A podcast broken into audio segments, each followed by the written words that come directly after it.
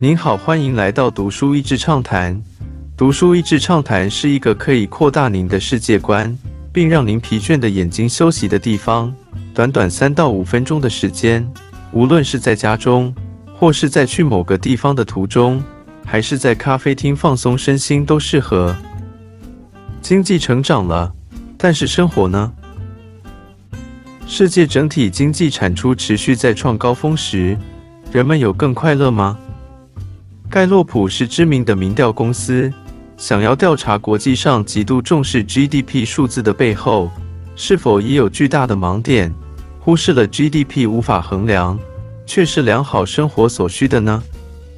读本书之前，不太确定是否就只是在讲钱买不到快乐的陈腔滥调而已，足够写成一本书的内容吗？但后来发现书的内容还是蛮有料的。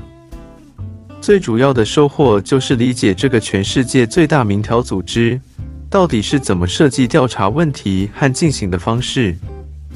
总计做过五百万份民调的公司，在大数据时代，怎么用问对问题的方式继续忠实反映民意、准确反映民意的调查？想到全世界最快乐的国家，不免想到北欧国家或是不丹之类的。那是媒体会报道的文章，但是其实调查的内容非常多，所以不是单纯像成绩排行榜而已。可是到底要怎么设计问卷来调查各国人们是否快乐，或是说怎么衡量快乐？而人民回到自己是否快乐能交互比较吗？还好，盖洛普这本书并不是往哲学的方向去思考什么是快乐。而是试图定义客观以及主观的快乐，而主观的快乐又分成一个人怎么看待自己的生活，还有一个人生活中的正面与负面体验。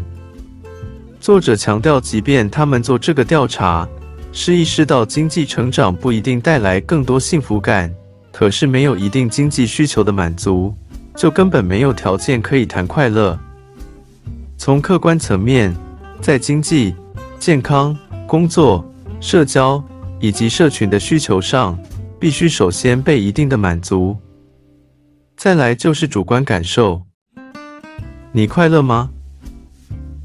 可是一个人回答自己快乐，到底是因为他真的比较快乐，还是他比较知足罢了？这就是为什么会分成自觉与体验。而很有趣的。是正面情感体验与负面情感体验并不是相互抵消的，有时候反而同时存在，而丰富了生活的体验。问卷设计方式让所有的问题都是可以具体回答的，例如：你过去一周有大笑吗？是否感觉被尊重？是否有身体疼痛？是否感觉走在居住的城市是安全的？是否觉得十年后会比现在有更好的生活？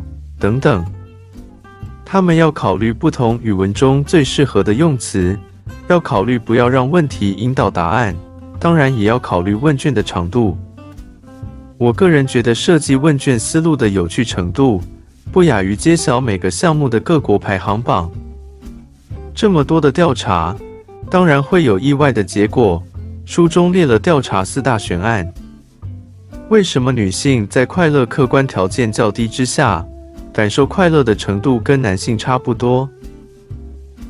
为什么新加坡人不论正面或是负面感受都是全球最低的？他们是个无感的社会吗？为什么非洲卢安达在经济成长数字名列前茅之际，快乐指数却是异常的低？历经新冠疫情后的世界。人们对于是否感到快乐，有一些出人意外的答案。注重幸福而非单纯经济。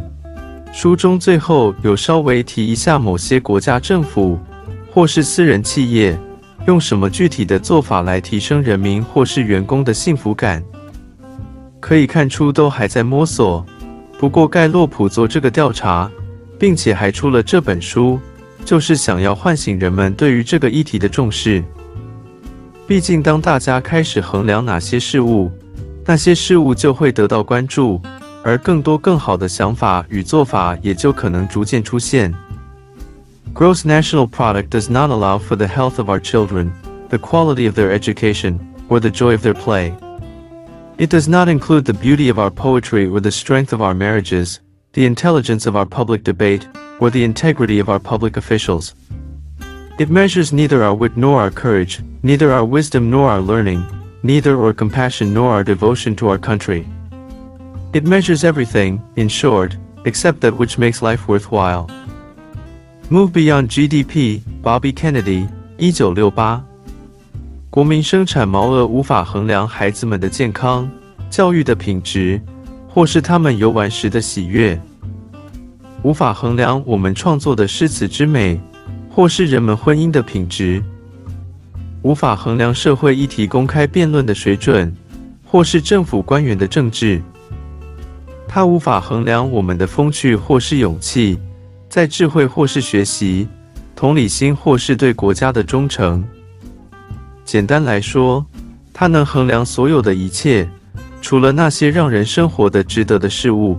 甘乃迪，一九六八年。今天的内容就到此为止了，十分感谢大家收听《读书益智畅谈》节目。如果对我们的内容感兴趣，欢迎浏览我们的网站 d a s h e z 点 net，或是关注我们的粉丝团“读书益智”，也可以分享给您的亲朋好友。欢迎继续关注我们下一期节目，下次见。